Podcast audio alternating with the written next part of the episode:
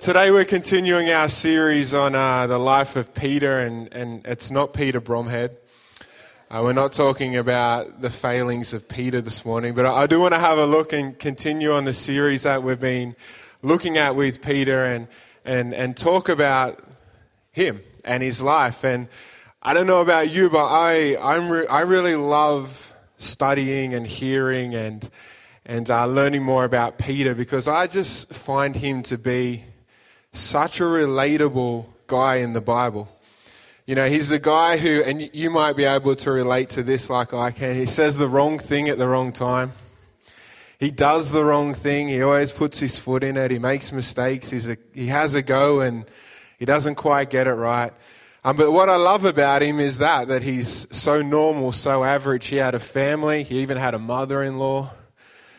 You know, I'm sure he had many failings in that area of doing the wrong thing and not living up to a standard. I hope mine doesn't watch this video today.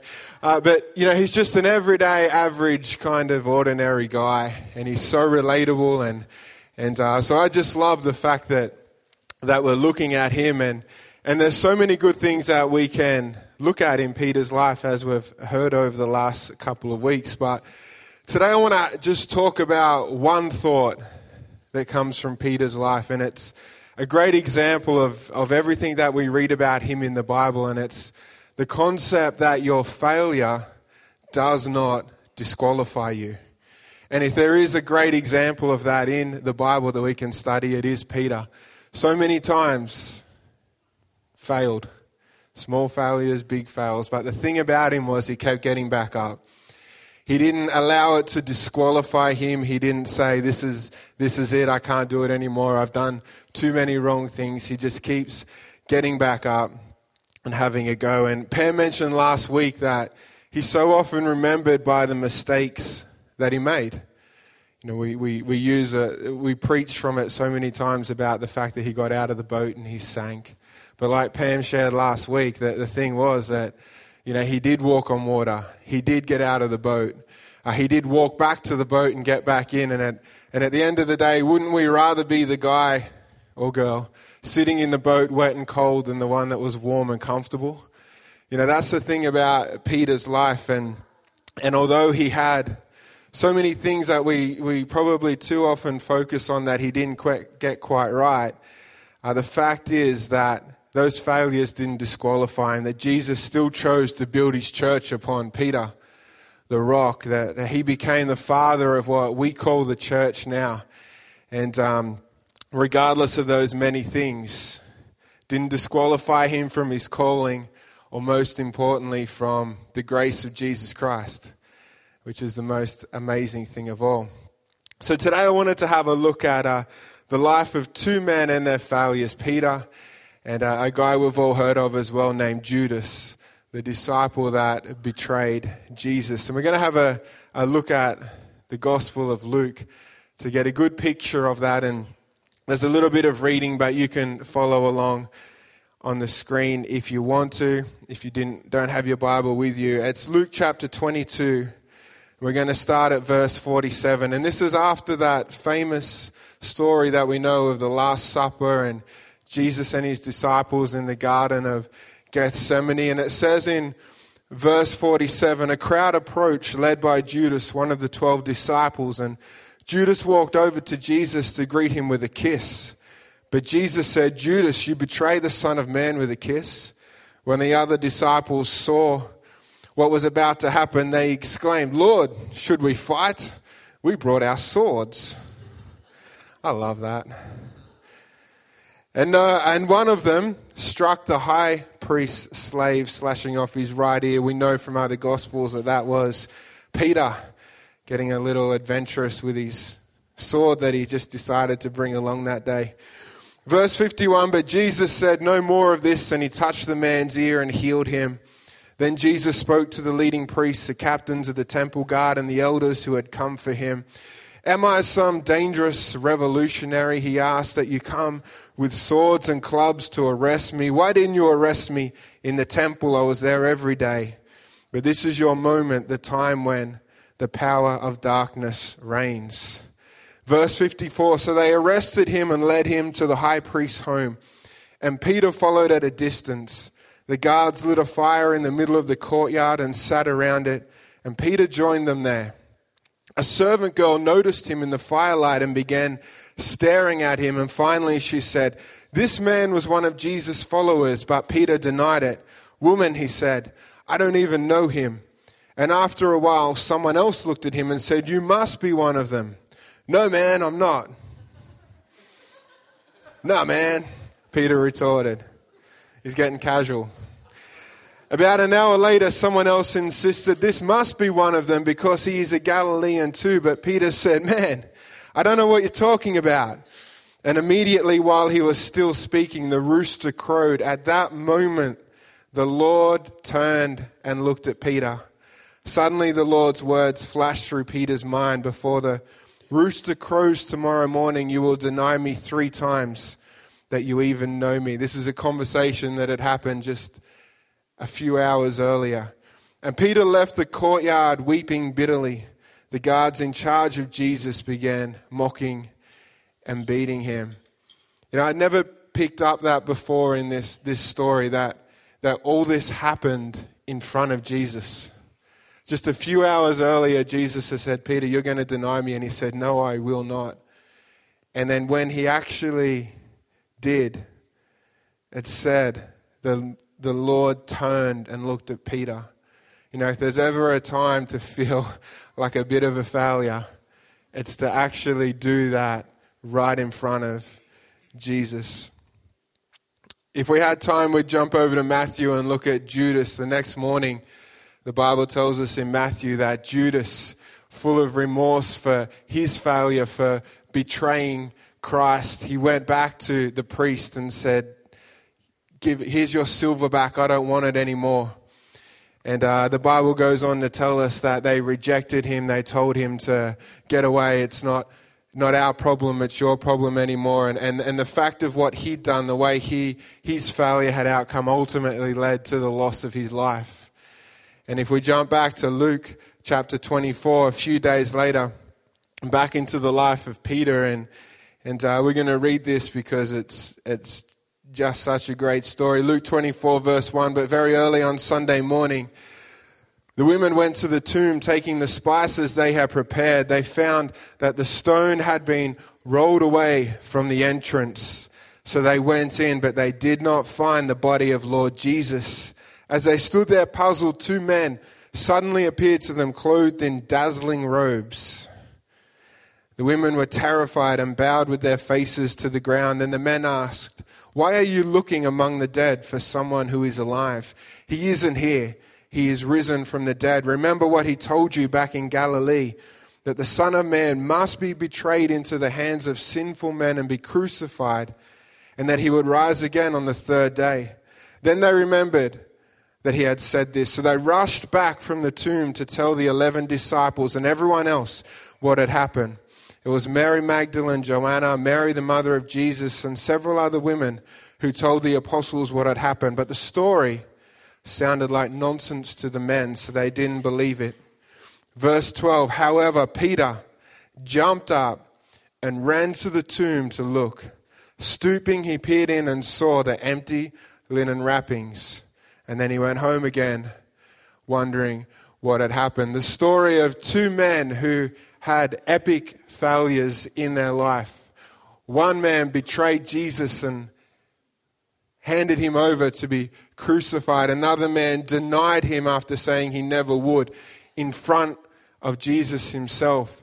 Two men, two failures, but two very different ways that they handled that failure. Let's uh, Let's take a moment just to, I just want to pray quickly before we get started into looking at this. So just join me. Lord, we thank you for an opportunity to gather as your church and hear from you. And I just pray that as we explore the story, this message today, that it would be real to our hearts, a revelation of all that you have already done for us, and a message of hope for those who who feel they have failed or feel they have no hope in their life, that you would speak to them today. We thank you, Lord. Amen. Look, I'm in a I'm in an unfortunate position, and I think it's probably fortunate for you that that you you get this, but unfortunate for me because this this kind of opportunity that I have, this platform to share, generally means that once a month or so, I have to admit to you something embarrassing, something that I have done wrong, a mistake for your benefit, of course, but also for your ability to have a little bit of a laugh. And uh, uh, my good friend up the back, Hub, there, he says that uh, he said to me the other day that every time I speak, I've got to share a story that embarrasses me. He didn't say it in those words, but I know what he meant. And uh, and I've got to tell an iPhone joke, which I said to him, Hub, not this week. This week we're going to be serious. Got it? Okay, good. I'm not going to explain it if you didn't get it. Ask a nerd. Um, a couple of weeks ago, I I, uh, I had the opportunity to um, to have a night away, and and uh, he's laughing, so it's good. I'll get a good hello in the car park this week. Uh, I, I, had the opportunity to, to go away. Now, when, when my mind is a bit clouded, when I need to brainstorm, think, dream about something, spend some time with God. The thing that I like to do is go into the bush where there's no distractions, there's nothing to do. And a couple of weeks ago, I went out to a place uh, not far from Tamworth called Nundle, which is this old town, and uh, and you know gives me the chance to go and hike and kick at rocks, which you all know that I do, and look at old stuff. It's an old mining town, so there's there's heaps of cool stuff up there. And so I, I applied to my oversight and, and to my boss and said, Mel, babe, can I, can I head away for a night? And uh, she approved my decision, but uh, my application. But because it was midweek, and because I was going on a solo adventure, I had to take the old car. Couldn't take the good car, had to leave it at home. It's a condition of approval. So off I headed to Nundle uh, which is fine. It's nice. It's all right to drive, and it's good on fuel and stuff like that. And the roads up there, although it's a state forest, they're pretty good. It's a logging place, so all the roads are really good. And I was driving around exploring some different things and, and doing a bit of hiking, and there was a river I wanted to get to, so I thought, oh, I'll go find it. And when I got to the turnoff, it was no longer a nice gravel road, it was just more of a dirt road. So I surveyed it and had a look and went, this is, this is cool, I can do this. So I, I drove down it and it was fine. Nice, slick road and nothing, nothing too bad with it. And my little Nissan Pulsar was doing fine. And uh, I come around the corner and I saw the river and I headed down the hill and I got to the bottom of the hill. And I thought, you know what? I'm not going to be able to get back up that hill. And I turned around and I had a look and I had a couple of attempts and I couldn't get back up. I was in uh, the wrong vehicle in the wrong place. The road was fine, but it was where the, the water came out of the mountain and the road was all slick and it was just mud. There was no rock. So I thought, okay, I won't go any further. I'll, uh, I'll spend my energy now trying to get back up the hill in my little car. And so I had a couple of attempts and I was not getting anywhere. The wheels were just spinning. And wouldn't you know it, midweek, in the middle of nowhere, over the hill comes not one, but about 12 guys on motorcycles. And there they find me in my little silver car, just sitting on the side of the hill, spinning my tires. And uh, thankfully, they had helmets on, so they couldn't. I couldn't see the incredible laughter that they must have uh, been going through. And um, one of them come up to the window, and I just kind of wound my window down and couldn't make eye contact with him. And he said, Mate, I think you're in the wrong vehicle. you reckon? you're seeing a little Nissan Pulsar in the middle of the bush. Do you... Well done, Captain Obvious. Um, but he assured me that there was no way that I was getting out. The only hope that I had was to walk up to the main road a couple of kilometres and just kind of hope that a four wheel drive went past and flagged them because uh, they were on a, a, tour and had no cars. And and uh, because I'm, like, I'll be honest with you, because I'm a guy, there was no way I was going to go ask another guy for help. So I just kept having more goes at getting up this hill. And to cut a long story short, because it was a long story, um, after many goes, I just kind of sunk my head in my steering wheel and said, God, you've got to get me out of here. There's no other way I'm getting out of here. I'm beginning to wonder if the reason why I packed my tent into the car, even though I was staying in the, the pub up there, uh, was because I was gonna, about to spend a night in the bush in the middle of winter. Um, I hung my head and uh, and I waited for some divine wisdom, and all I really felt was God kind of laugh and go, "You know, I'm going to make you preach about this one day." And I went, "Yeah, yeah, right." But but I don't know if it was just a clear head or no. I'm going to say it was divine wisdom because it was smarter than anything I could come up with. But I, I cleaned my tires with a shovel, and I, I went up the top and I, I filled the the muddy part with rocks, with pebbles that were all there for about 15 minutes. Just sat there throwing rocks. And eventually, not eventually, there was enough in there, so I, I took a big run up the hill and hit that point and kind of, you know, the power of the 1.8 litre engine just kicked in and it just it just pulled me up the top and I got out of there, drove straight back to the main road, parked the car, laid on the bonnet for about 10 minutes and just reflected on my life. And um, but the truth is that we we all do dumb things, right? difference between you and me is I just have to tell you all at once instead of just select it who I know is not going to laugh at me too much and hold it against me. I can already see that Jason is. Where's Jason? Yeah, he's horrified. He's a four wheel drive man. I'm going to get a stern lecture after this message from him. But we all do these things in our life. We all make mistakes. We all do things that we regret.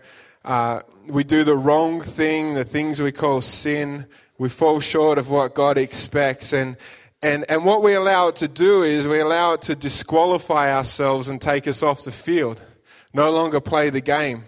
And then most of the time we end up sitting on the bench having a little pity party, eating the, the, the oranges that were meant for half time and, and avoiding making any eye contact with the coach because of the things that we've done. That's the truth. We aren't perfect. We all make mistakes. And this story that we've looked at today, this account from the Bible, is about two men and their, their two failures. The one that betrayed Jesus and the one that denied him after promising he wouldn't, after seeing all the miracles, after seeing the, the healings, the people set free, the feeding of the 5,000, after he himself walked on water. After everything Jesus said would come to pass, he's still in front of him, sat there and denied him. In Matthew in 27, we read about Judas and how he handled it. How he handled when the reality of what he'd done sank into his thinking.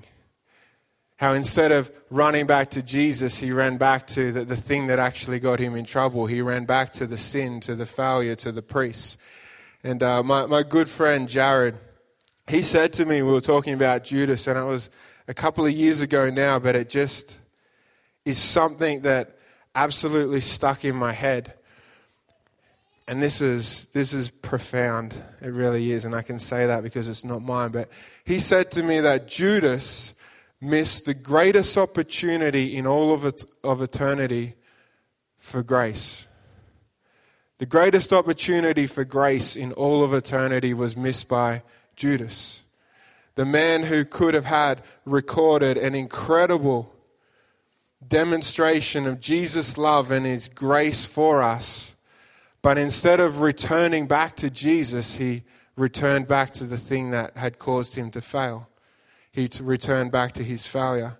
You know, that's the truth. You see, Jesus, when, when, when Judas had betrayed him, he wasn't sitting around planning his vengeance. He wasn't waiting for the time that Judas could return to him so he could make him feel bad. But because Judas allowed his failure to disqualify him, he missed the greatest opportunity of grace in all of eternity to return back to Jesus. We look at Peter, Peter and his failure in this situation, his denying of Christ. In Luke 24, it says, The moment that he heard that Jesus may just have been resurrected, that he may just have been back. Although the 10 other disciples there didn't believe him, it says that Peter jumped up and he ran back to Jesus. You see, there are the two differences between these two men and their two failures. One man ran to Jesus with a repentant heart. One man stood back up and jumped and said, I've got to get back to Jesus. I've got to turn from what I'm doing and head back to Him. I've got to fix my eyes on Him. But the other man, well, he let his failure disqualify him completely from the game of life. He didn't run back to Jesus, he ran back to the, the failure. Our failures do not take us out of the game, they don't disqualify us. It's, it's us that does that in our life by not running back to Jesus with a repentant heart. 2 Corinthians 12 9 says, or God says that His grace, my grace is all that you need. You need. My power works best in your weaknesses. Weakness. It's during the time of our weakness, during the time of our failure, when we need Him most, that His power works best and His grace is all that we need. You know, if you've ever been in a place of weakness, if you've ever, or, or even now, feel like Judas, where your failure has disqualified you from the game, where there's no way you can run back to the coach, where you, there's no way that you can make eye contact with him, that you think, this is it, I cannot ever recover from this situation. Well, there's good news for you today. You see, God says that His grace is all that you need, not to run back to the thing that took you out of the game in the first place, not to sit on the sidelines and not participate anymore. Because God says, in that moment when you feel weak, in that moment when you don't feel like you can ever get back on the field, that's the time that my power is greatest within you. And not only that, my grace is all that you need. You don't need anything else but to run back to Jesus in that time.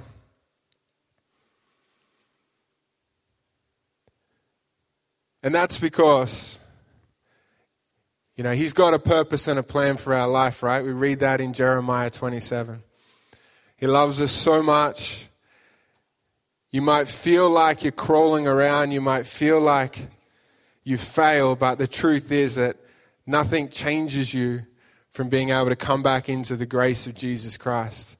Nothing disqualifies you from the plan and the purpose that He has for you. Only if you choose to sit on the sideline and not run back to Him. Peter, our main character, he, uh, in one of his first messages that he ever preached in Acts chapter 3, he said, Now it's time to change your ways. Turn to face God so he can wipe away your sins, pour out showers of blessing to refresh you. You see, that's the difference that we can have in our life. When we make those mistakes, when we do dumb things like driving the dirt roads on the bush, or other things that we feel put us in a position of weakness, put us in a position of, you know, I, I can never recover from this. God will never want to use me again. How can I come back to God? It's by turning our eyes back to Him, changing our ways, facing God, fixing our eyes on Him. So not only can He wipe away our sin, but so He can pour out showers of blessing to you. That's what I love about Peter. Peter, time after time after time, made mistakes like we as humans do. Didn't do things quite right or did things really wrong. But every time he got back up, turned from his ways, fixed his eyes on Jesus, and went back to him. You know, I think as humans, we, we expect God to react a little bit differently when we've let Him down, when we've done these things that we call failures or sin, things that separate us from God.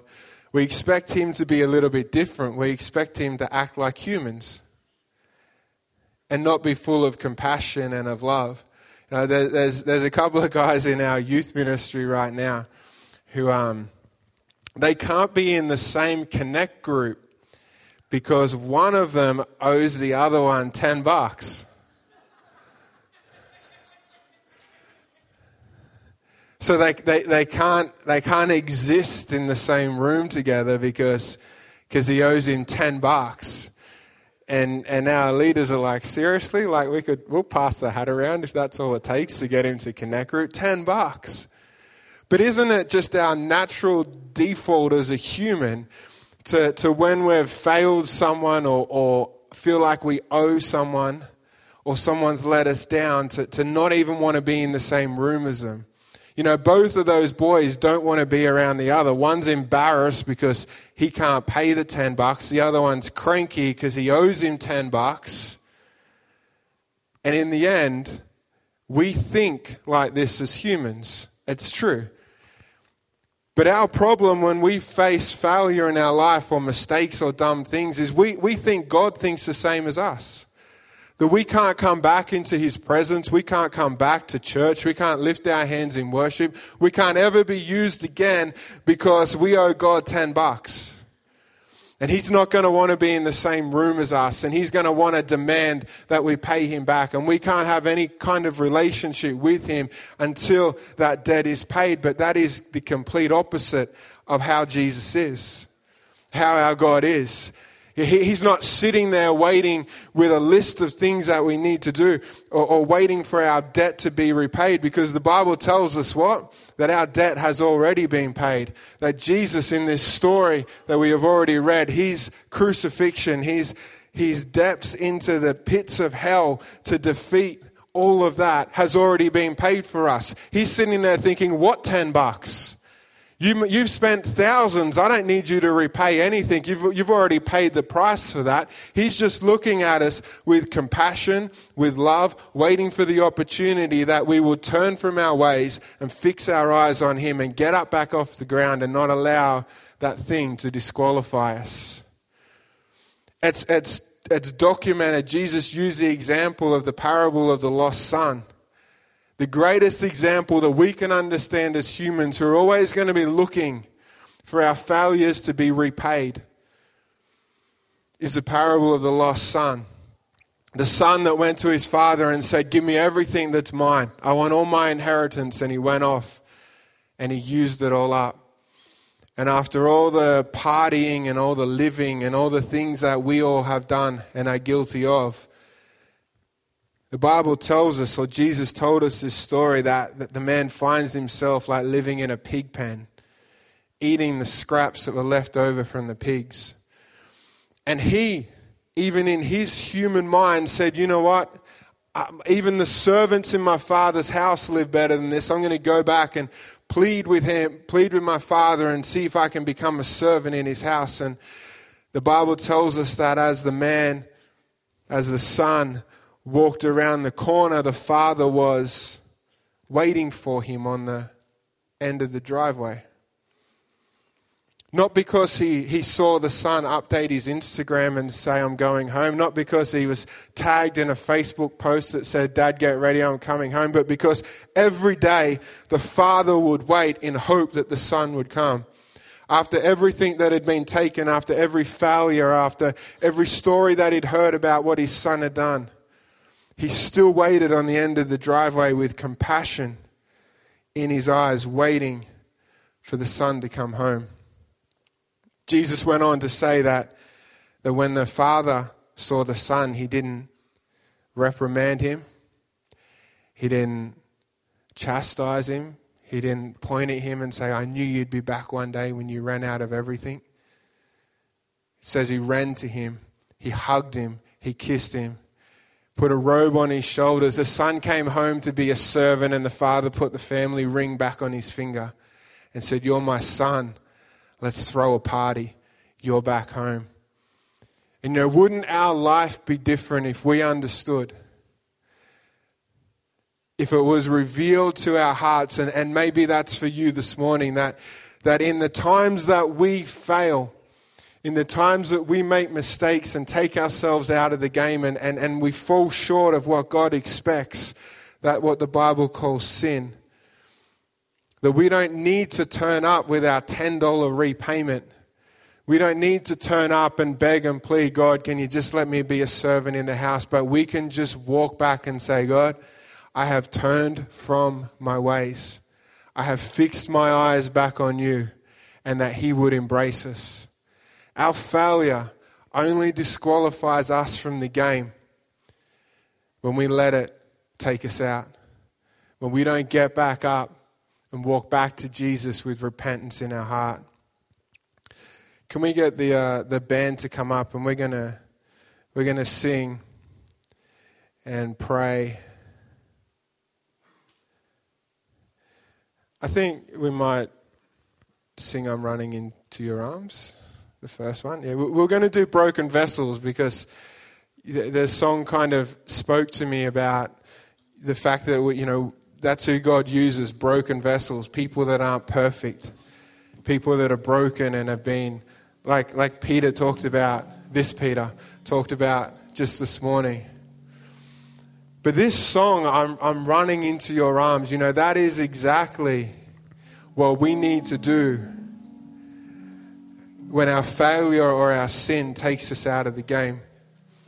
Not run back to something that eventually is going to cost us our life, but run back to Jesus. Run back without $10 in our hand, without anything. Just run back to Him. And I love these words about I'm running into your arms. I'm running into your arms because that's what I imagine that, that Jesus was picturing in the parable of the lost son. That thought of, of walking towards the Father's house again. Imagine all the things that were, well, don't imagine. Think about the things that go through your head when you come into the presence of God, when you think about coming to church, when you wake up in the morning, the thoughts that go through our head would have been the thoughts that were in the head of the Son as he walked towards the Father. But the Father ran. The Father who had been waiting every day just in hope that the Son would return. And like this song says, because nothing can compare to his embrace. Nothing can compare.